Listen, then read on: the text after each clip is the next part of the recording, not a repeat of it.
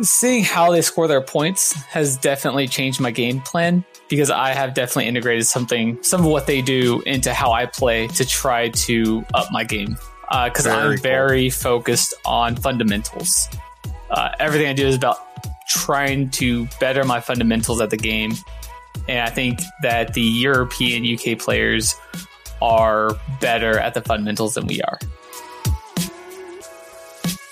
Howdy, friends. Craig here. We've got another Path to Podium, this time for a Vassal League event that uh, Dan Brown out of the UK held uh, earlier uh, in the summer. Had players from all over the world, and our three finalists uh, after the elimination rounds we have one from the US, one out of Sweden, and one out of the UK. For the final three rounds, we go step by step with what they brought, what was their philosophy, and what decisions led to their final placing pay close attention, we'll hear uh, one of them make an argument that Reva is now a tier one master. And at the very end, we talk about Gaining Grounds 1. Uh, what are they like and what are they wary of as far as the new strats and schemes? Enjoy! Playing a tabletop strategy game allows you to unplug and test your skills against friends.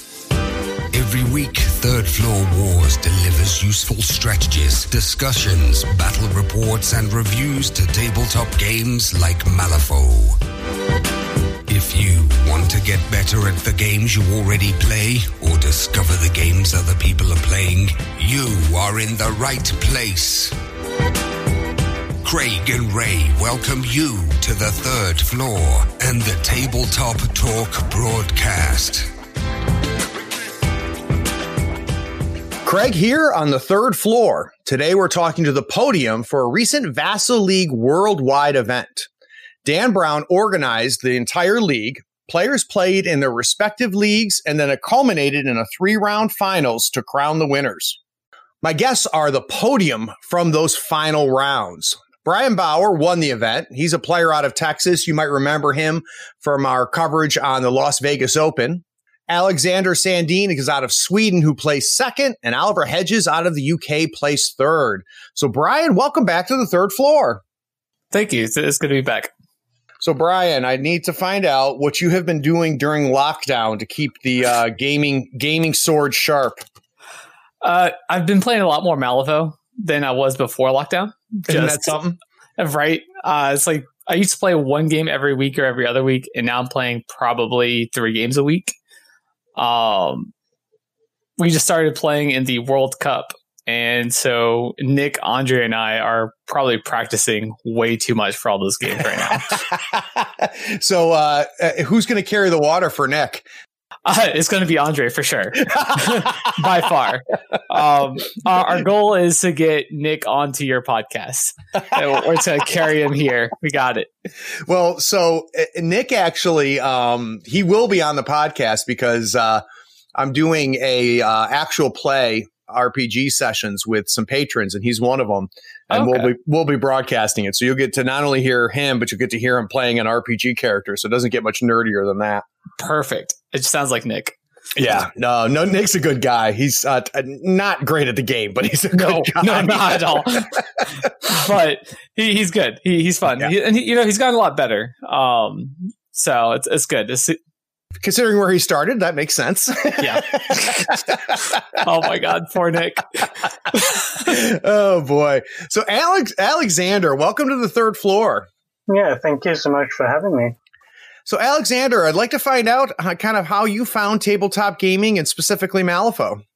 Yeah, um, well, it started young. Uh, a friend picked up some 40k models, Space Marines, and we had some, well, um, pretty decent understanding how the game mechanic worked. But when you're young, you live in Sweden, it's not your primary language to speak English. Yeah. So we kind of never did figure out how to balance our games with points and stuff. So we kind of lost interest pretty quick.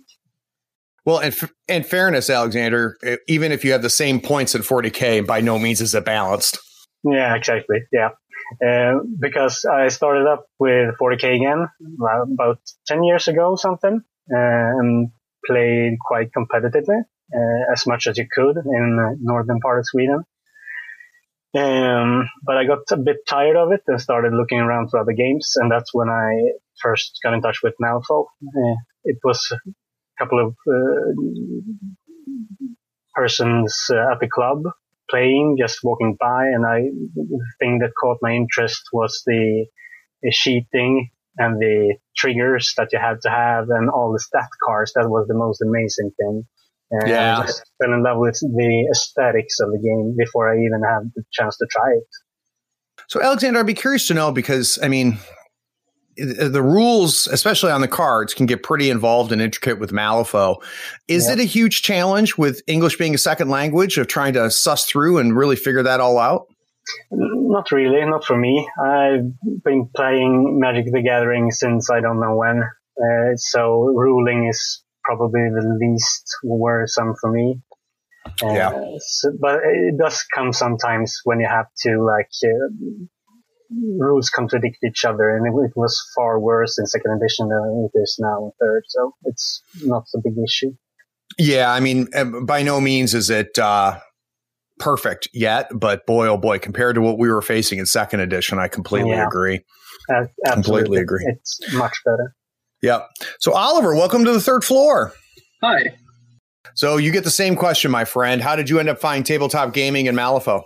So my dad was super into board games, role plays, a small bit of wargaming. So basically, as as soon as I could talk, I was sort of playing games. I think I had my first Warhammer model when I was five or so. Um, and I played games up until uni, where I sort of dropped wargaming due to lack of time. Um, and then in my last year, I was, you know, feeling a bit nostalgic for it, and actually started watching Ash Barker, who you've had on the show. Um, and he just got me so excited for Sony games, uh, Yeah. as he's wont to do. And then I found there's a big Malifaux community in York, which was my hometown. So when I went home for a year, I picked up Malifaux and played it massively, um, and have done ever since. Yeah, yeah, that's a good group up in York. Uh, it was none of them play anymore. Oh, really? I didn't realize that that had folded that group. Yeah, completely gone. There's a, a few who play occasionally still, but the the group is kind of gone. Was that, uh, did you guys just lose them between second and third? Yeah, mo- most of them went sort of end of end of second. I actually moved down to Oxford um, fully, so well, it was out of the group before it fully sort of imploded. Gotcha. Gotcha. So, guys, um, we're going to talk about uh, these gentlemen's performance in these final rounds of the league um, to, to kind of understand uh, how they took the podium. We're going to find out uh, some of the key moments in each of their matchups. We'll uh, find out what they brought to each of the matchups. But before we la- launch into that, um, Brian, it was a pretty unique structure, right? Yeah, yeah, it was. So, what kind of walk us through? Give me an overview of how Dan kind of built the entire thing. So it was sort of based on regions. Uh, each time zone really played within themselves to figure out who was number one inside their time zone. And then you would take the top of each time zone and have them play against each other in order to so- narrow it down to our podium. Uh, that required me actually beating Andre for the first time ever. So that was great. nice. Um, but I mean, it was over, I don't know, three months, four months of games, just grinding them out. I think uh, the person played in my third round played nine games, and it was one game every two weeks, essentially. Got it. Got it. And uh, did you find yourself? So, did you have like two weeks of prep for each match? Yeah, so you knew going into uh, going into each one what all the pools were, and most people were declaring master ahead of time. That way, you could sort of strategize beforehand. Uh, I think most of our games in the podium we may have declared lists a couple days early, Nice. which is unusual for Vassal games and Vassal tournaments from what I've seen, but it allowed a lot more of that second level thought going into the games. So, Alexander, I'd be curious um, with that type of format versus, say, you know, you get get across the table and maybe you've had a day to prepare it for a tournament with a list, or the person declares their master right there at the table. What for you, as- as far as getting ready, was there a huge difference in having all of that time? Oh, the horror. Uh, the options and the second guessing of everything you think about. Uh, you know what they have, and then you make a list, and then maybe not this, and then you make another list, and uh, it can be really annoying. You play mind games with yourself trying to end up beating yourself, out, right? Yeah, exactly. Uh, trying to figure out the optimal list when instead you maybe should have just gone with the first instinct. Yeah, and what you're familiar with. Yeah, exactly. Uh, but it still makes up for the if you declare list early and you can study your opponent's crew. Uh, that's as uh, as Brian said, uh, it makes up for a lot of lost time, and you don't get surprised as much. Yeah, that's a good point. Like it, but it still misses a little from the game experience. Yeah, I can imagine. So, Ali, obviously, we could sit here and list all of the things that make playing in person better and playing in a you know actual live tournament with human beings. Um, uh, what makes that a better experience? But I'd be interested in your mind, Ali. What what what are some benefits to kind of doing this as an online tournament? So I think there's there's the, benefit to doing an online tournament in particular is just the, the range of people you can play against, and I think that's just a Vassal benefit in general. We're three like different time zones here, like UK, Europe, and North America, um, and we play against each other. Like normally you don't get out of your meta, and even though the UK meta is quite big, what I find is playing on Vassal, you see completely different stuff to even being in a, a big meta, what what you would be used to. What did you find? Was there something that you would categorize that was unique about playing um, the Americans? Um, do you think there's a, uh, a, fundamental style difference between, say, UK players and US players?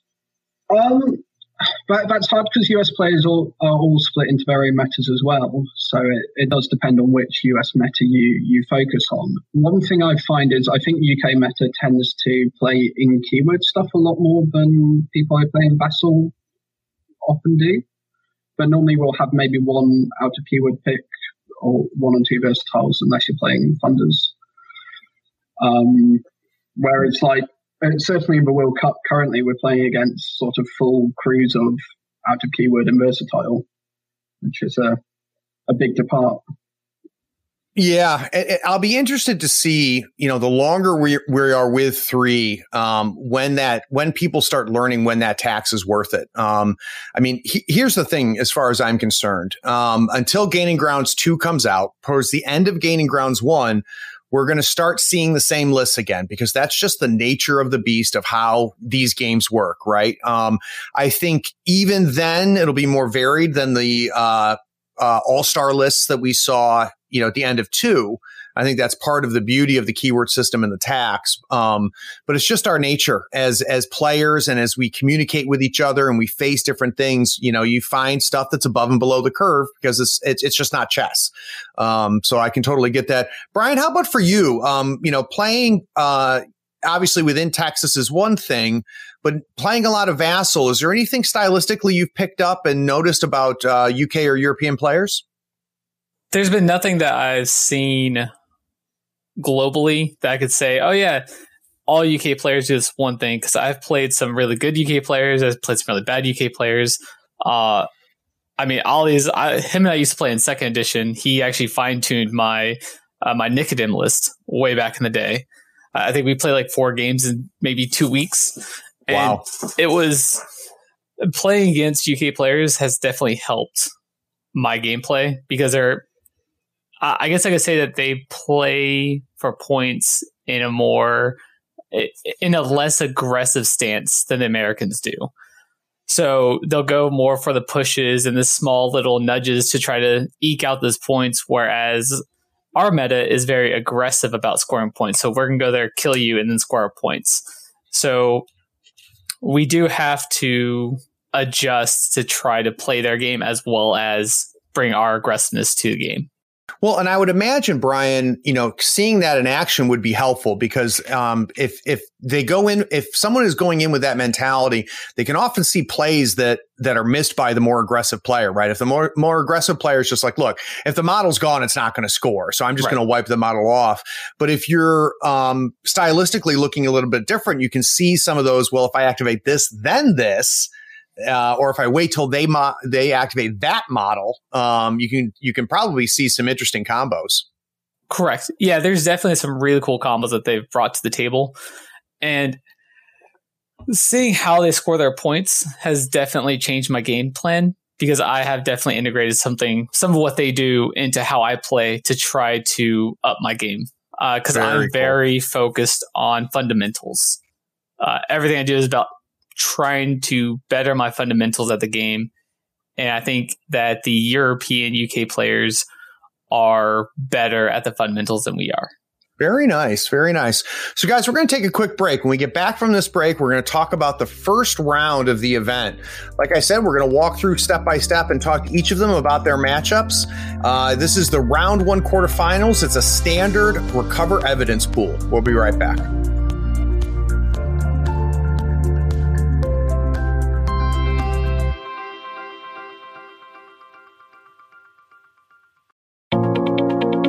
Howdy friends, Craig here. Nothing makes Malifaux easier than having the right tools. Here at the third floor, we love all the licensed Malifaux goodies from Custom Meeple. Not only are they helping support this podcast, they sell custom made weird licensed tokens and terrain. They sell it all. Crew boxes, terrain, markers, tokens, and even a 3x3 full Malifaux board. Custom Meeple sells a complete M3E token set covering every marker and token you need to play. Custom Meeple are the source for the official accessories for Malifaux. Everything is designed by hand and authorized by Weird Games. Check them out at custommeeple.com, that's with one M, or follow the link in the show notes. Up your Malifaux game and be sure to tell them Craig from the third floor sent you. If you use the promo code third floor friend, all one word, T H I R D F L O O R F R I E N D, you'll get a 5% discount and help support the podcast. It's valid on everything except retail products and playmats. So this round one quarterfinals, these guys um, all had different opponents. Um, like I mentioned, it's a standard recover evidence pool. The schemes were hidden martyrs, take prisoner, research mission, leave your mark, and vendetta. So Ali, uh, I'd be curious to know first of all, what did you bring to the match? Uh, so I was running fixed Master Hoffman for the entire league. So I brought Hoffman. Well, Arcanist or um, yeah, Arcanist. Uh, Guild? Ar- Arcanist, right. The only way to play him. yeah, kind of, unfortunately. So I'd be curious, Ali. So you brought uh, Arcanist Hoffman, and uh, who'd you go up against? I went against Landon Sheehan. Sheehan? Mm-hmm. Um, not someone I think I'd played before, but uh, was a, a, really lovely guy. And he was running Ten Thunders McCabe, which is a very scary Ooh, that's tough to play against. Um, so final score? Final score, I think, was six five at the end of round six. So there's an interesting rule in this because it was knockout. We couldn't have a tie. So we we tied. I, it was either four four or five five at the end of round five, and we're frantically messaging Dan saying like, "What what's the rules for extra rounds?" And luckily, I was just in a a more commanding position really at that point. I'd just taken off a few more models, so could really hammer home that advantage in round six. That's interesting. So you, I mean, obviously you couldn't have ties. I wonder how. I'd be curious to know how often that uh, came up.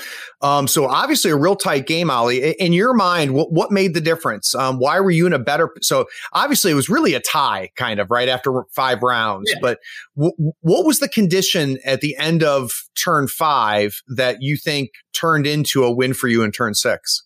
Um, I'd just been progressively basically taking his models off, um, and he had been been really holding on, other than a, a, few points here and there, like really sort of holding on to it. Um, so it, it, was just that extra extra turn of advantage.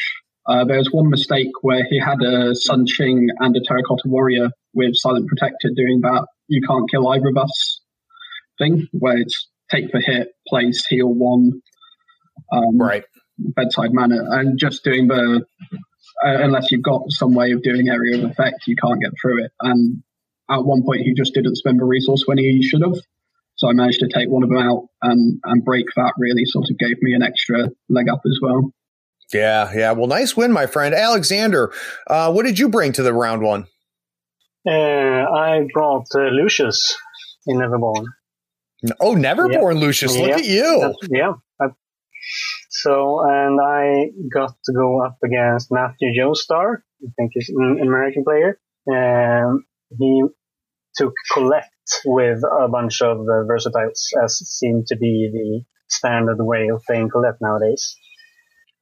Uh, so actually, we managed to get a tie on our game as well. Uh, so things were really even. It was a really close game. Uh, we both got some points in recover. We, it was kind of a low scoring game. And going into the last round, we each had like four, three or four models, uh, and we managed to tie. Uh, and then um, it was I, we actually had to take, play two rounds in order wow. to finish. So we uh, rounds uh, six, we also tied. We had like a fight of whomever could kill the most models and who could pick up the evidence markers, and a race to dish out as many uh, markers for leave your mark as we could, and trying still trying to deny the opponent the same thing. Um, since he had the mechanical rider, Colette and Envy left, uh, mm. and I had like a changeling, Lucius, false witness, Serena Bowman, I think. Um, and he took out my scheme, uh, my false witness straight away, uh, which led me into a kind of bad position. But I managed that round to kill Envy and then do a kind of weird play with the, the changeling Lucius to actually, I think, kill Colette. Oh wow, uh, nice! And remove her scheme marker to tie the game. Otherwise, I would have lost. Uh, and then round six, it was just uh, try to beat the mechanical rider. Yeah, and I was and the what I was thinking about. Well, first of all, so if you guys are playing, you know, a turn six, turn seven, were you allowing scoring for the strategy for those rounds as well? Uh, the, yeah, uh, as long as uh, I think uh, the thing we got from from Dan was that we score as normal during the round, and if it still is a tie, you remove all points scored during that round, and just start again from got the it. position of the board. That was what uh, what Matthew got from Dan. So that's what we did, and because of that, the evidence markers uh, that we picked up would be removed. So right. in the end, you couldn't score anymore from evidence if you didn't have enough on the board. So I think very we, very yeah, interesting. Yeah. Very interesting. Brian, what did you bring to the matchup? Um, I ran Reva into Shtuk. Uh, I played against Atticus Porter, uh, really good player. Uh, unfortunately for him, I did win 6 5. I barely eked out that win. Uh, so my list, I brought Vincent because of he's really, really good at sniping out the summons. Yep. And then I also brought Anna Lovelace as my out of keyword pick. The, the reason why I brought Anna is not only is she really good with Reva in general, but also because her bubble stops the valedictorian's placement. She's stops by your side. She stops summons, and yep. she prevents his models from giving out fast. Uh, and she actually prevents you from removing burning, which came into play, I think, once. Uh, so I brought her as my out of keyword pick, and it was really, really good for me. Uh, part of the problem for him is that Shtuk is my main master, right. and so I could predict all of his moves before he made them. Yeah. I knew everything he was going to do, every opportunity uh, and it just allowed me to outmaneuver him and outplay him. Yeah, it's tough. It's tough when your opponent is as, as familiar as you are with the master you're playing because that that can be a, make a huge dif- differentiator. It's why I always tell people, you know, don't don't just listen to the deep dives of the masters you play. Um, yep. You're gonna you're gonna do a better job uh, against these masters by hearing how they're played. Um, so it's interesting, Brian, to have arguably the weakest Resser Master against arguably, or maybe not arguably, the strongest of all the Resser Masters.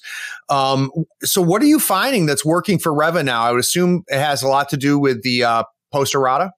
Yeah, she's definitely not the weakest master anymore. Uh, I know I did run her into LVO and she was at the or she was one of the bottom tier at the time. Yeah. I would say she's probably number two behind Shtuk. Really? Yeah, it's ridiculous her power level now. Um and where's the difference? I mean, in your mind, what's the what's the big difference? The big difference is that she is now in positives on every single flip that she does. Yeah. Uh, so your average flip uh, off of just a deck of cards is a seven. When you get a positive flip, it's a nine. Right. So she's hitting more attacks with her sat six, three, four, five. She is able to survive more because she's now effectively defense seven. Uh, and then she can also just burn through her deck to get those really high cards more often. Uh, previously, when I was playing her, I didn't really care too much about pyre markers. I thought it was a fool's game because burning was at do. Now with the burning it actually matters. So my guys are walking to pyre markers. I'm abusing that burning all over the place. Uh, using take the hit a lot. Uh, it's it's a real really devastating combo uh, that I've really I found with her. Well, and I, I, one of the challenges that I had with her, I haven't played her post errata, but pre errata, what, what I found very challenging is the hand pressure. She had a ton of hand pressure. And now when you have all of those positives, that's got to make a big difference on relieving some of that. Oh, it's huge. And then also because you don't have to pitch a card to summon the corpse candle anymore, that's right. one less card you're losing a turn. So yep. I can actually field uh, a Lampad because I now have that card to resummon him. I can now use Vincent's rapid fire. I, and then also with Anna, she does give you two cards a turn minimum. Mm-hmm. Uh, sometimes three or four if your enemy's going hard on her. So I don't feel that hand pressure anymore. And once that disappeared, uh, she she's just she's gross. It's amazing. I'm I'm going to have to try her now. that uh, it's very convincing. So, guys, we're going to go ahead and take a break. When we get back from this break, we're going to talk about round two, the semifinals. It's a flank public enemies pool. We'll be right back.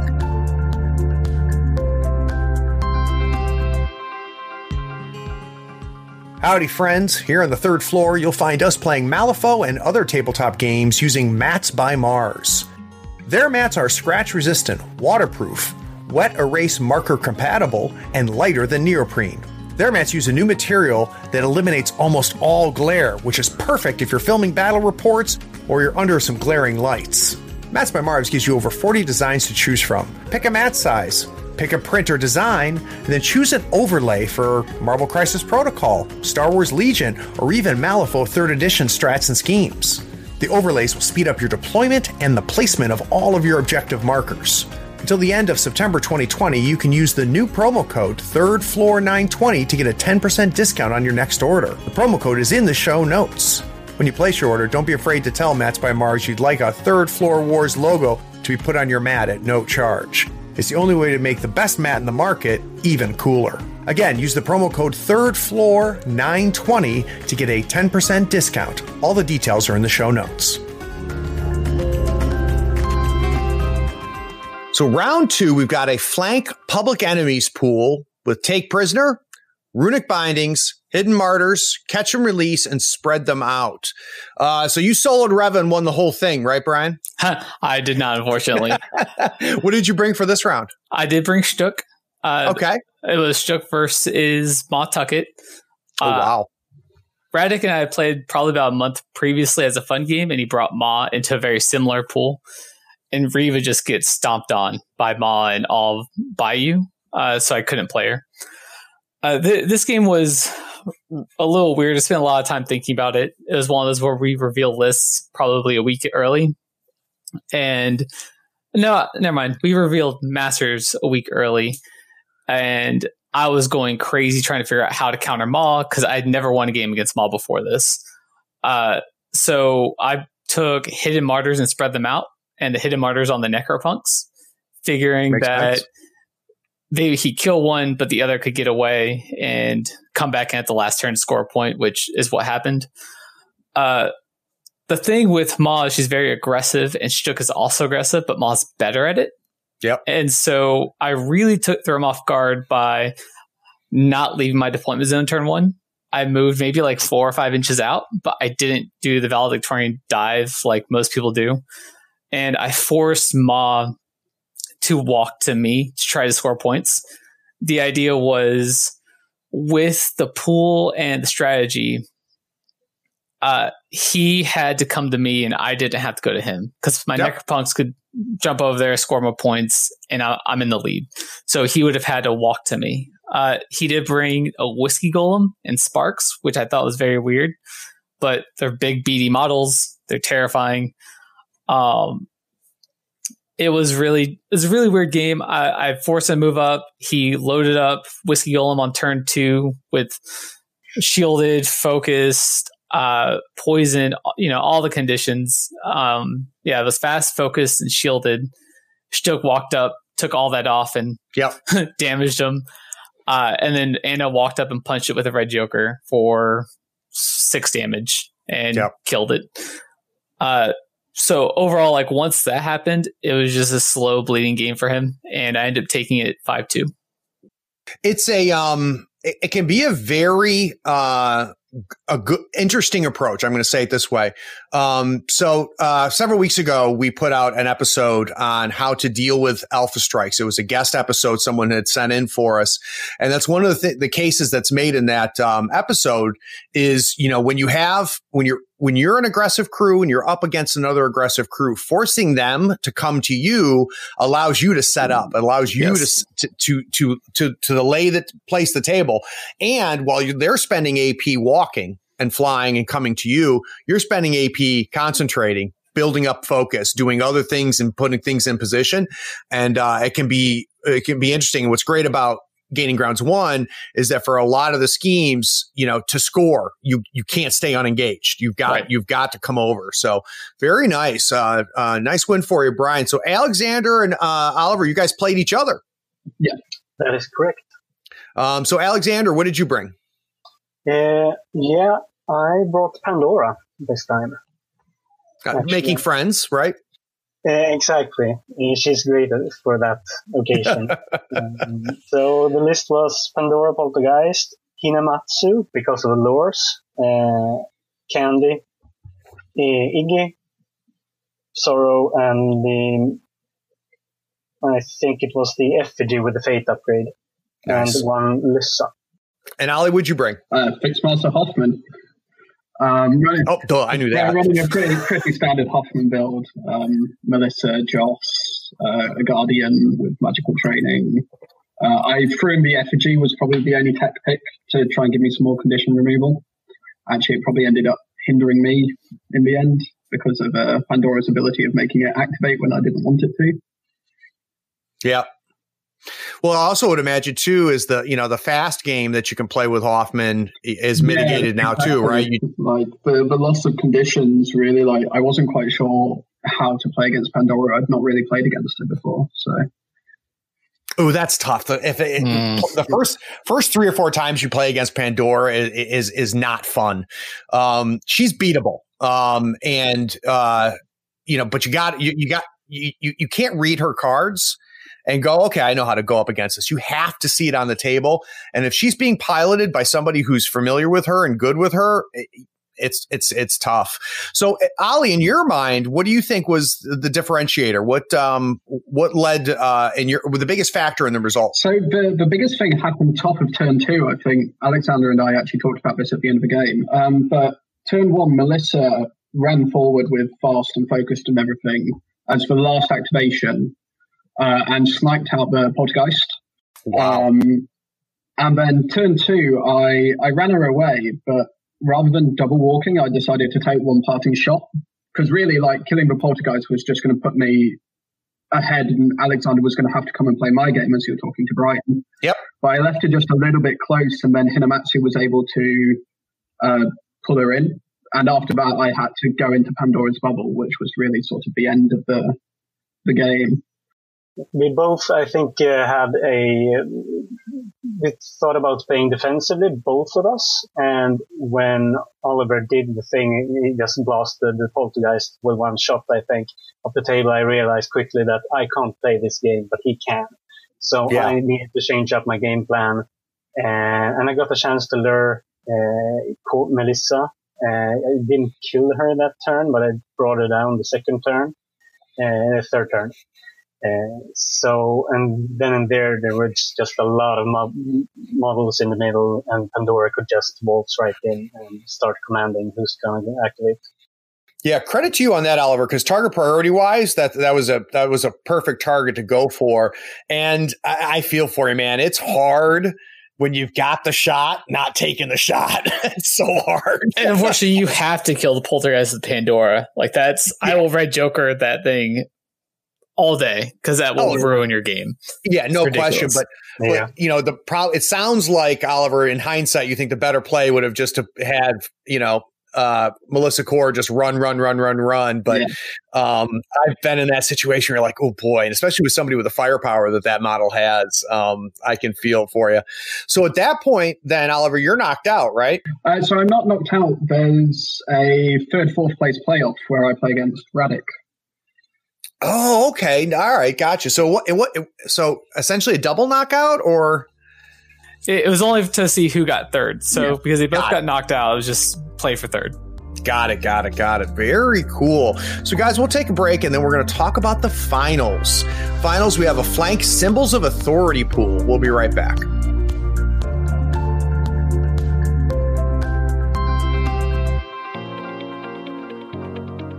Hi there, this is Owen from the Nova Open, and I am a $5 patron of Third Floor Wars because I love supporting the whole Malifaux community. I want to help Craig and the whole Third Floor Wars team continue making the fantastic content that gets me through my daily commute. You should join me in supporting the show. Just pause this episode, head to patreon.com, and search Third Floor Wars, or grab the link in the show notes. See you there. What is it worth to you to get this podcast on a weekly basis? Is it worth a dollar a month? $5 a month? $20 a month? If you'd like to help support the work that we're doing here on Third Floor Wars, please go by our Patreon. We're at patreon.com slash third floor wars. There you can pledge at any level, any dollar amount. Whatever you give us will help us put out quality content on a regular basis and hopefully make tabletop gaming a little bit better for you every week. The reason we're able to bring you this podcast every week, as well as all of the content on our YouTube channel and via our Twitch, is because of the 110 patrons that help support us. I want to give a special shout out to these patrons who are the ones that have given us the most since the start of our Patreon. So, big thank you to Nick Westbrook, Craig Chuba, Kevin Smith, Stephen Morris, Sam Newman, James Hahn, Ambrose Ingram, Jeremy Peace, Corin Soles, and Carl Lee. Because of you and the other 100 patrons, we're able to do what we do. Thanks.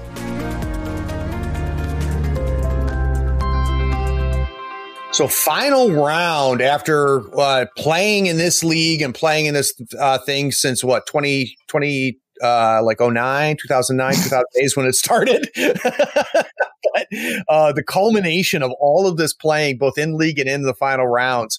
So, like I said, flank symbols of authority. We have hidden martyrs, spread them out, runic bindings, vendetta, and breakthrough. So, Ali, let's talk about your. Um, so you played Redick, right? Yep. Very good player, uh, and you guys were basically competing for third at that point. Uh, yeah, is that right? Yeah, about, about yeah. Right, yeah. And, and, so, what did he bring? What did you bring? Uh, so I bring Hoffman. Right. Same list though. Pardon? Um, no, it's slightly different. It's always been a similar sort of set of models. This time it had the mech rider in um, because that, that speed is so useful. But yeah, again, a guardian, Joss, um, a peacekeeper. So a, a, very similar set of models. Uh. So I'd be curious before you head over that, Oliver. I'd be curious to know, for, as as a Arcanist Hoffman player, what what is the conditions that br- bring the mech rider, and what are the conditions that say I don't need the mech rider? I'd be interested to know how that decision's made. So with Hoffman, I tend to bring three big models. Um, and it's just deciding which ones are the most useful for that game. Joss basically always makes it because irreducible, okay. positive to damage sort of shenanigans, so it's always great. Um, the mech rider tends to come in when I need speed, um, either to sort of carry Joss up or to to run off and do symbols or to hunt down scheme runners. Um, I tend to bring the Peacekeeper or Howard for some beating. Um, the Guardian makes it occasionally if I don't have a better target for magical training or want someone to take the hit for me. Um, so, yeah, and then the rest of it's just filled with a few small models. Um, so it's just a matter of of that pool of, of big point models. It's figuring out what the needs are, and it sounds like for the mech rider, it's it's really a mobility. Yeah, definitely. Got it.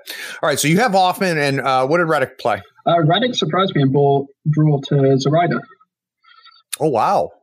And he brought a very interesting list that had two Silurids and two Gators and Rami because that's Reddick's crutch. Um, and I can't remember what else appeared in that list. Uh, but basically, his game plan was very obvious. The, these small models that have stealth um, moving forward and acting as nodes for Zoraida to obey my tooled up models to, to kill each other. He really gunned for for Joss turn one. He moved up a load of models to try and get sight on him. And basically, every time he moved up a model, one of my big beaters ran up and killed it Um because um, I'd got the fast out, I got everything out, and just made sure that he couldn't get that obey to have Joss rampage in my back line.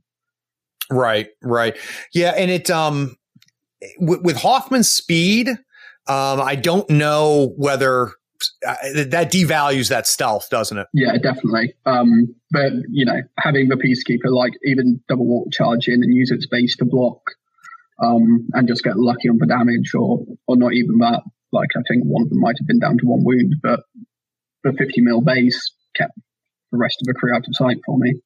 Just right. so I could keep choosing when when my models were going in, basically, and at the same time was winning model trades.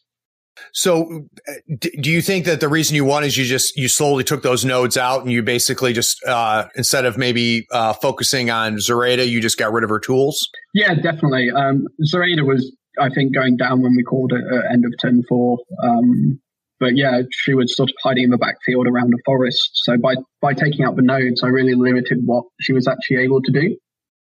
Well, that's a good round, Oliver. So now the big matchup for first and second place. We've got Alexander and Brian. So Alexander, let's start with you. Um, what did you bring in?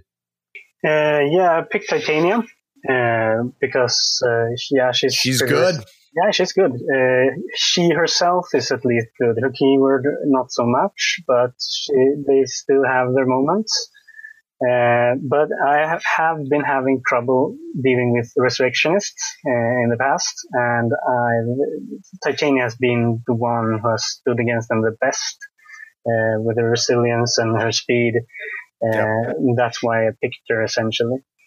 Uh, and the list consisted of Aislinn, um, effigy, uh, mysterious, mysterious effigy with a fate upgrade, hooded rider, autumn knight, one will o' the wisp, and Serena Bowman. Very nice. So, Brian, you're going up against Titania. When you find that out, um, what did you declared, and what what was part of the decision making? Uh, so I did bring Shtuk. Uh, I actually brought the same list I brought against Reddick, which I guess I didn't mention.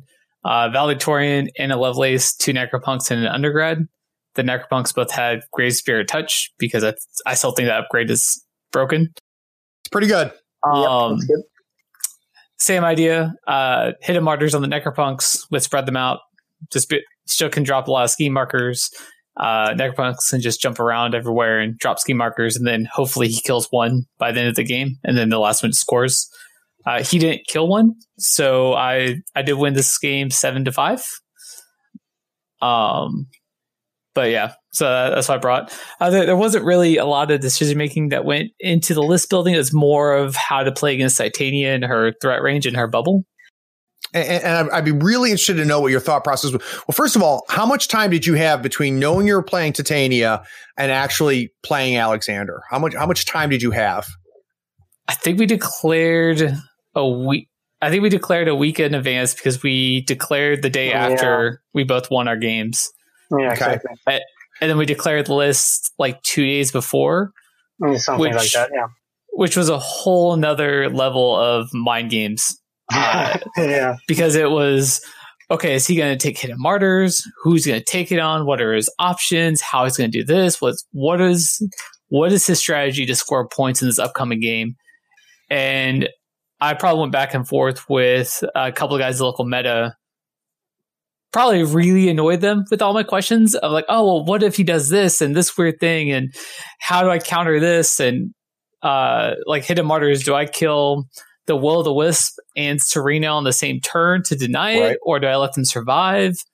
Um, turns out it was on the effigy. So uh, I misguessed that entirely. Um, but it, it was a lot of a lot of back and forth to try to figure out what he was going to do and how to counter it, which is entirely different than playing live. Yeah, exactly. How about you, Alexander? What are you doing during that week and uh, the, the few days when you knew his list? Uh, yeah, I also have a local player, my ITC uh, teammate, who I terrorized. His main main master is also from Shtuk, so we talked about a lot about it. And uh, the only thing that kept coming up is uh, the 19 inch threat bubble from the valedictorian, and how I shouldn't take models with like soulstone cost seven or above because that only will mean I get worse models facing against me. Uh, so it's pretty limited the choices of models, uh, and I don't really know if I did the right choices with some of them, like uh, Autumn Knights. But they did they did the thing, and they're pretty resilient, so they can at least take a beating from the valedictorian without dying first turn, and that was the main goal. Uh, don't let him summon turn one. Um, yeah, well, it's a lot of thinking back and forth. And I think I mostly focused on what I should to take for schemes. And secondary, uh, I uh, thought about what I might face because that is the thing I can control. And as long yeah. as I know how I'm going to play, I can counter any situation when it comes to it. And I tend to play better uh, not following my own plan. so that, that's going to be my next question, Alexander. So yeah. the, the, game is over. You've lost the game. But if you're like me, what you do is you look back and you say, what, what were the opportunities? What are some things that I had agency over that I could have done that maybe, maybe not would have won the game, but maybe could have made a difference? And that can start with looking at your list. It can start, look, then you look at, you know, your deployment. Then you start looking turn by turn in the decisions you make. So going back the next, you know, the next day and looking it over, what do you think are some things that you could have done or choices you could have made that maybe would have impacted the results? Yeah, there were definitely some play mistakes, uh, mostly at the end of the game when I realized it probably was over, but it was some apparent mistakes that were just so bad. Uh, yeah. And also, uh, I kind of stuck both the Hooded Rider and Titania at the bottom left corner uh, opposite of my deployment, just so that the valedictorian couldn't get to them. Uh, trying to hunt down some necropunk or at least stopping him from scheming. Well, so, I'd also thrown a idol in that corner to yeah, try to bait uh, him to do that. Yeah, exactly. Uh, so that was some mistakes during the game. Um, I had a pretty solid plan. I, I went for breakthrough and hidden martyrs, and I got one point in both of them. I should have scored at least one more point, I think, if I just made the last activations in a differently. Yeah, I think he used his hooded to swing at my models rather than scoring the last point of breakthrough. Yeah, and it was kind of to stop you from getting something. I don't know. Yeah, I know. So Brian, um, in the few games I've ever won in my entire life, and when I say few games, I mean very few games. Um, I look back at those games that I've won, and there is always at least one or uh, maybe more than one moment where I'm at my side of the table or on your side of the screen in this instance, and you go, "Oh crap! I really hope he doesn't do this." And when you realize that you've made a mistake, right, where you have mm-hmm. you have put yourself in a position that makes you vulnerable, can you think of any time during this matchup where you were sitting there going, "Oh boy, I think I might have screwed up, and I really hope Alexander doesn't take advantage of it." I do. I, I do that also in all of my games. Like I think I actually learn more from losing my games than I do winning because I spend a lot more time analyzing. Yep. Uh, there there was a a point I think. I, I think he probably could have pulled out a tie. Uh, on turn two, I had I, I killed the hooded. Maybe it's turn three. I, I killed the hooded, and the gore turned into the hooded rider on the other side of the board, which I was expecting exactly, him yeah. to ride with me with the autumn knight to move further in, into my deployment and start scoring points. Uh, he didn't ride with me with the autumn knight. He moved the auto knight first and then moved over. And I Ah, think that denied him getting another idle point and then also slowed him down on his breakthrough. Yeah, and actually that was my plan. In my in my initial plan was to do it, but I had some epiphany that I probably could stop one of your schemes by doing it the other way around and still be able to do the thing I intended to. But Yeah, and then he realized after the point that he couldn't do it. yeah, yeah. It's, so if I was going to summarize my losing career in Malifaux, uh, it's it is exactly what you guys just talked about because I can go into the match focused, right? Know exactly what I'm up against, got a game plan, it's all put together, you know. Even at the beginning of each turn, I'm like, all right, here's what needs to happen. If I do this, this, and this, I think he or she's going to do that. And I'm in really good shape. Fourth activation, I get some stupid idea in my head because I think some opportunities opened up and say, you know what, Craig, all of those great ideas and plannings that were a clear path to victory, let's throw that out and let's try this stupid idea and ruin it all. I mean, it, it, it's so hard to avoid that because, and it's part of what's the beauty of the game is this it, because of the alternating activations, because of the depth and the board state changing activation to activation, it's, it's hard to stay on your game plan because that can also lose you the game too, right? It's all, you also have to be flexible, but eh, I can go through almost every one of my losses and show you the point where, for whatever reason, I thought this was a great idea. um, so I, I feel feel that like like viscerally when you're talking, Alexander. yeah, that point that point of the game is usually after deployment for me. Oh, that's a good time to do it. yeah, it's um. It, it's uh you know obviously I'm a fanboy right? And it, it, it's it's that stuff that I love um that I don't get in other games. Um it um in in so many ways Malifaux is forgiving and unforgiving and and I love that. I love that um you know there's there's tabletop games out there that if you make a mistake the game is over right you have and and really it's a game of who's going to make the first mistake right or who's going to roll the have the first bad roll even for some of some of these double games. ones and blow up their leader.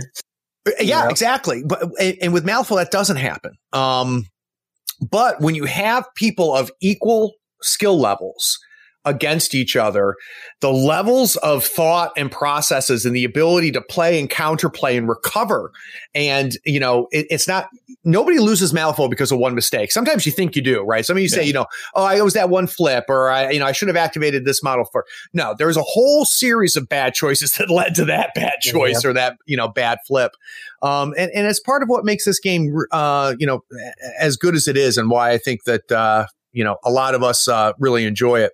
So, guys, what I'm going to do is we're going to take one more break, and now that we've got three excellent players on the pod, I want to talk a little bit more about Gaining Grounds uh, season one. I've had this conversation with a couple other um, people, but um, it's always interesting to get some fresh perspectives, especially considering this is going to be some global thoughts. We'll be right back.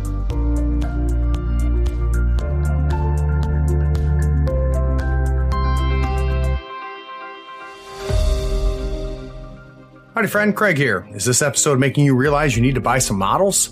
Gadzooks Gaming is my favorite online retailer because of their large selection, killer prices, and great customer service. Don't you hate buying an entire crew box when you only need one model? Gadzooks sells crew box models individually and saves you a ton of money. They even have free shipping to the US and Canada if you spend $100 or more. Swing by gadzooksgaming.com and make sure you tell them Craig from the third floor sent you. All the details are in the show notes.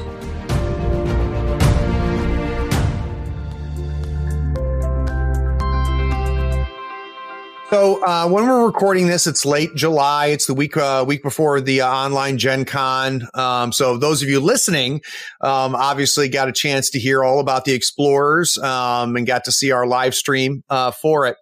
But um, uh, for these guys, it's not the case. And they and you guys have now had what six months roughly with Gaining Grounds One, but that doesn't really reveal how much it is um, because uh, it's been so difficult for most of us to play now you know, Brian plays uh, three times a day, so he's yeah, obviously very familiar with it. But uh, but how about for you, Alexander?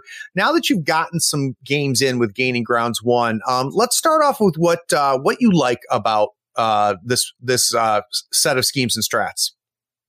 Uh, I think they've actually managed to streamline the schemes quite good. It's hard to put together a scheme pool that is impossible for someone to do. Uh, that's at least my thought. Uh, you can, if you want, make hard scheme pools, but you have to uh, really outdo yourself if you want to make it uh, a little more challenging. Yep. Um, but then again, there are, are some uh, of the schemes that are virtually no one ever takes them. And but they've done a, quite a good job in removing those auto takes that everyone always takes. And in the last, you had uh, everyone took uh, leave your mark for what it's yeah. what, what's it called? Uh, that's the one where you dropped a scheme marker. Oh, I'll look. Uh, by a building or something. The search for ruins. Search the ruins, ruins, yeah. yeah. yeah. So they managed to remove some of those auto takes that everybody always took. And, but there's still some that's almost always viable. And that's why what I like about this edition instead of uh, instead of the first one. Is there anything um, that concerns you? Let's say that we now fast forward to the month before Gaining Grounds Two comes out. What do you think that um, is may not age well? Um, so, uh, is there anything that you uh, predict uh, could be an issue with this with this group of schemes and strats? Um, no, I don't think That's good. that it's not anything specific that comes to mind. No, I don't think that. I think it's a pretty good one. I, the strategies might be need a, in need of a little more refreshment. Uh, right now, I think that uh, both the uh, public enemies and recover evidence are a bit too similar, and could yep. just take something other in to change it up a bit. Uh, but other than that, I don't think there would be any issues of any kind. So. So it sounds to me like Alexander, maybe a wish list for season two would be to have strategies that are are truly unique that that don't have the kind of overlap that you're talking about. Yeah, uh, yeah. absolutely. Because now there's like um, schemes that are probably a bit similar with the strategies, and the strategies need to be more defined. In, yeah. in my opinion. So, Brian, one of the things that um, I think is interesting about Gaining Grounds One is uh, that we didn't ever really see before in Malifaux is just how difficult the second point on most, if not all, the schemes are. Um, and, and I'd be curious to know whether you like that or not. Do you like that as an element in the game? Uh, I really enjoy. I really enjoy it, but I believe it makes it into a situation where it's a win more scenario. Yeah. Where either everyone's going to score the first point and then you're going to tie, or if you're already winning, you're going to definitely crush the second point. Um, the second points isn't as hard as I originally thought they were. There's definitely a couple of schemes where it's really difficult, like hidden martyrs. Once you declare that second model, they know who to kill, or not even kill, it's get down to half life, right? Yep. Um, but overall, I really like the scheme pool. Uh, so I don't, I'm not really worried about the second point on most of them. Uh, I did try to start taking sabotage a bit more. The second point, that one's pretty difficult, especially on those larger, those larger pieces of terrain because you can just drop a scheme marker. Uh, I'll at least see something like something like that change to where you drop a scheme marker within range of another of the scheme markers that are taking the points. Nice. Um, to try to have some counterplay there. Uh, but overall, I'm I'm pretty happy with the scheme pool. Um, yeah, it's interesting because when you have the second point being as challenging as it is, right? Not impossible, but um, I, I, can't think of a set of strats and schemes um, in all of my time in Malifaux where it, the ramp from point one to point two was was was that steep.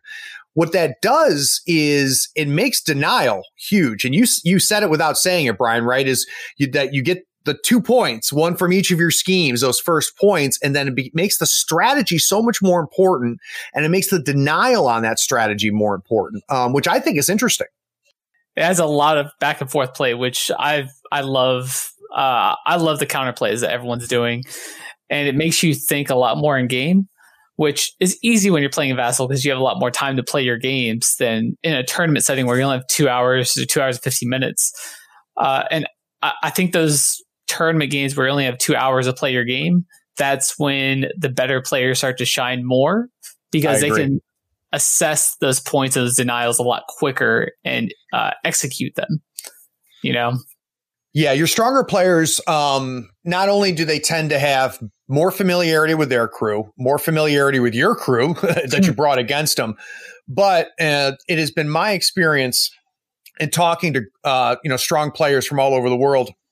There's a there's a information process um, advantage where uh, because of your knowledge base, you have the ability to take in information, process it, and put it into hierarchies faster and more efficiently than than your opponent and that can be what decides the difference. And, and Brian, your point is a very good one, which is that becomes less important in Vassal, right? Because of the time. Right. Uh, so given enough time, we all can finally, you know, do that level of processing. But when you're under the clock, like you are in a live tournament, it's the person, the person who can assess the situation and go through that decision tree the fastest and most of, and, and most effectively is, is going to make a big difference. Um, so that, that makes a ton of sense.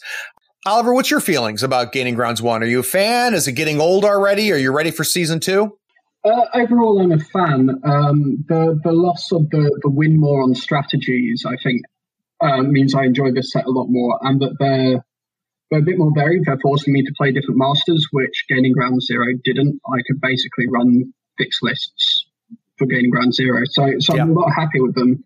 My big gripe with the set is public enemies. Um, I don't know if many people have this gripe, but the uh, the demise replace sort of brokenness of it, but you don't score the points for, for killing demise replace stuff and how that can really actually just make non games happen. Yeah. Um, you know, if you're playing against a, a levy crew that's built for it, you're just not getting any strat points and it's just not a particularly fun game, even if you win it or, or Dash with his mounted guard. Mounted guard. Yeah, or Dash on the mounted guard. Yep. It, it, um, yeah, it's something that we're very used to in a lot of other games, and we we don't tolerate in Malifaux. Um, so I, I completely agree with you, Oliver. There's one thing you said that I want to go back to. You said uh, you don't miss the win more uh, for strategies that you saw in previous. Can you kind of flesh out what the, what you mean by that? Sure. In all the gaining ground zero strategies, there was this, um, you know, you need to do one abyss for the first point, two abyss for the second point, three abyss for the third point, four abyss for the fourth point sort of style. Um, and the, the problem with that was simply that, as Brian was talking about with the schemes, like it becomes a win more thing. If you're playing against a good player, you're basically stalemating generally on like two, maybe three points each. Um, right. If you're playing against a bad player, then you you table them and destroy them. But they they you know you it becomes harder to deny and harder to score each point, and it just meant I think for a lot of close scoring games when the table didn't actually reflect that. Whereas now yep. with the, the symbols, yep. you can you know pick one up a turn, and if you get behind, it's a bit easier to catch up. But it also stays the same level to deny and score. Yeah, and the, like you look at recover evidence, right? And the, the the condition for scoring and recover evidence is the same each turn. Where it does ramp a little bit is the number of tokens gets smaller and smaller as you go, but it's not nearly as as ramped as as what we saw in, in gaining ground zero. Well, gentlemen, congratulations. That's um that's great. Are all three of you playing in the World Cup? Yeah, I am. Yeah. All right. So hopefully you guys will all come back on the show then. Hopefully. Yeah. well, we'll see. We, we still got table there first, uh, our first round. Yeah, you uh, you guys uh, yeah. lost to the UK uh, team, right? It's flipping weird. Yeah. Um, Nick and I both lost our games, but Andre did win his against Jamie. Yeah, So- I did see that. So that was Um, enjoyable. Yeah. Well, and, and J- Jamie's a lot easier to beat when he's never played the crew before, which I thought was an interesting Yeah. choice on his part. Um, uh, going in with uh, the matchup he had, uh, Alexander, do you have any uh, plugs or shout outs you want to put out there? Yeah, yeah, I can shout out to our local players here in Unio. They're pretty good players. Uh, basically, our two ITC teams consists of uh, six players here from Unio. And also, uh, one of them, my teammate, uh, runs a um, battle report channel on uh, on YouTube called Hexbag. Be sure to check it out if you like to watch some sweet uh, Malifaux third edition battle reports. You guys have heard me talk about Hexbag more than once. Um, not only is the content really good, uh, but he's a good guy. Uh, he's a good guy who just really loves Malifaux, and I think it shows um, in the in the amount of um, time and effort he puts into there. Um, because of the level of detail um, in those Hexbag reports, um, you become a better player by watching it because all of it's laid out for you, and um, the analysis that can that can be drawn from is great. So uh, could not agree more. If you guys do not um, subscribe to that hex bag on YouTube, it's uh, it's at your peril. So Oliver, how about you? Do you have any shout outs or uh, plugs? Uh, no, I don't think so. Okay, you don't like anybody. That's fine. how about you, Brian? Uh, yeah, same thing. My meta is pretty awesome. I love all the guys that uh, that I play with, and my World Cup team is the best. We are constantly talking. I'm glad they put up with me because I have a lot of questions, a lot of back and forth, and I'm like, oh guys, what about this new combo I just thought about? And you know, uh, they they're a great set of guys. Um, and obviously, and uh, and obviously, like Third Floor Wars is what I listen to all the time. Um, so I plug you guys because.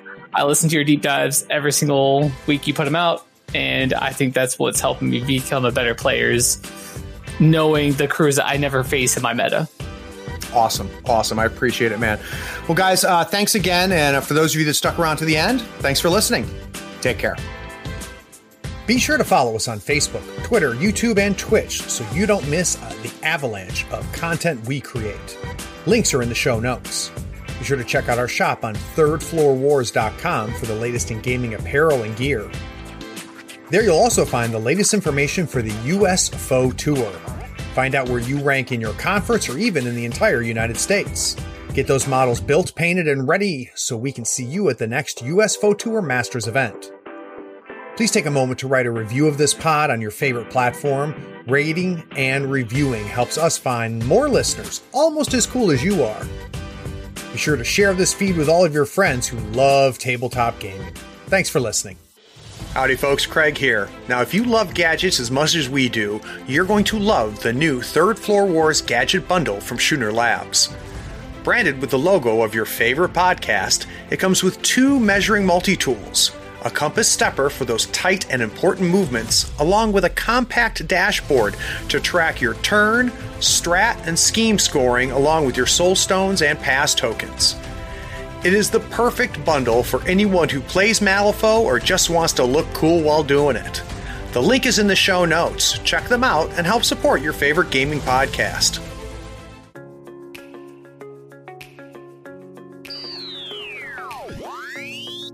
Um, so that that makes a ton of sense. Ollie, how have you been? Fe- uh. Try that again. Ollie, how have you been taking? I, that's still bad. Um, how do I want to ask you this question, Ollie? Oliver, what's your feelings about Gaining Grounds One? Are you a fan? Is it getting old already? Are you ready for season two? We'll keep this real short, guys. Um, if you guys can just kind of give me your overview, what you like about Gaining Grounds One, uh, any concerns you have um, now that you know you've gotten a few games in, um, and then I'll probably ask you, um, you know, at, at, a high level, what you would love to see come into uh, Gaining Grounds Two eventually. So, I have no answer for that. I have no idea. what do you mean you have no answer? I've I focus on the here and now. I don't focus on the future. I'm I'll gonna with make, something. I, am going to make you use your big boy brain. Okay, Oh, no. I only use this in my games. Outside my games, I don't think. You crazy? all right. Um, let's see, uh, Alexander. I'm going to start with you if that's all right. Yep. Oh man, that, that, that that's brutal, Oliver. That is a brutal. Yeah, it never seems to go on the table. oh, especially because you're sitting there going, "Oh, I took out the poltergeist." Yeah, it's like, Yeah. so, so tough. And to be fair, like Melissa got like she was only on like the, the center line, and I moved her like seven inches back or something. It's not like I Yeah. really left her exposed. I just hadn't quite Right. Not really. fi- figured the Hinamatsu push up, get fast, like double lure in. Yeah. Yeah, Th- I think there's no reason we see. Lissa, yeah, Lissa might have lured as well. I don't remember, but I think Yeah, so. I, I think So your it's- listener might have. I think someone moved Hinamatsu up, and then Hinamatsu had fast from. Yeah. Yeah, exactly. Yeah. Yeah, that's that's yeah. Yeah, and then onslaught, so six attacks, uh, seven attacks with flurry. Yeah, I mean, I, that seems good. I was keeping Monster alive, but it was I just had to then send stuff in. Like rather than being able to play my game, I had to play Alexander's, and that was for like yeah. Yeah. Uh, That's- I that's hate to his advantage. much. All right, so, guys, we're going to go backwards on this. So I'm going to start with Oliver, go to Alexander, and we'll finish with Brian. Okay. Yeah, All yeah. right, I'll, I'll bring us back. Look at you, fucking Reva's the second strongest. Oh my god, I will argue that to my grave. It's so good, Better than Kirai. better than Kirai. Uh, I don't like Kirai. Um, I like Kirai's fun because you can summon Kirai's really models, but I mean, she Yeah. she's great. I just I've never I've never messed with her. I just I can't really do it. fucks. Oh, vengeance is brutal. Yeah, vengeance is. Yeah. uh, Yeah, Kirai, Yeah, if you come on the receiving end of it, you realize how much vengeance really like forces your plays. I mean, Like Yeah. same like sparks. it's, it's like Black Blood at range. A- In a way, it is. That's right, Brian. Um, It's a better so- version. Oh, Yeah. way better version. Um, Yeah. Other than them being able to force it on you, but then you just take focus attacks and you take one damage for a big five point swing. I don't know. All right. So I'm assuming you guys all won your round twos, right? No, uh, Alexander and I played, and this is where I lost. Oh, okay. Gotcha. So, Yep. Brian, we'll start with you, and then we'll talk about Ollie and Alexander's um, round. All right. I'll bring us back. Very good, gentlemen. Very good. I like that. Yeah, there's no difference between us. Oh, by the way, fundamentals. There we go. uh, they know how to play the game. We don't. I mean, we, yeah, it's. I don't know. I feel like a lot of US players just don't focus on their fundamentals well enough. I don't Yeah. disagree with that at all. I'd forgotten about those uh, second edition games, Brian. What was I running again? Let's say again. I'd forgotten about Uh, you were also running. Um, Was I running you're Nicodem also, well? also running Nicodem. Yeah. Oh, when we have the zombie Uh, swarms fighting each other. And I, Yes. Yeah. uh, you, you ran the better Nicodem list than I did because I hated following the standard uh, cookie cutter list that everyone was running. All right, guys. So for this round, um, did any of you play each other? Uh, Yeah. Alexander and I played. I You I and all right. both So, of them. so Ollie, I'll start with you, and then we'll do uh, Brian and Alexander's. Oh. Uh, Okay, no, uh, not. Uh, we played in the finals game, so none, Finals. none of us. Oh, none of us played in the quarterfinal. no. got it. Got it. All right. So you guys all knockout. So we all Got it. All right. So I'll start with you, Ollie. Then we'll go to Alexander. Then we'll go to Brian. How does that sound? Um, the key here, guys, um, let us know what you played. Um, you don't have to list your entire list unless there was some unique pick that you brought into the list because of the pool or the matchup. Um, then just talk about uh, what what made the match, right? So what were maybe one or two key moments that you think would you know decided things um, and and uh, impacted the results at the most. Does that make sense? Yeah. All right. If I can remember. All right. Yeah, I know. It's been, it's been what, like nine years? All right. Um, I'll go ahead and bring us back.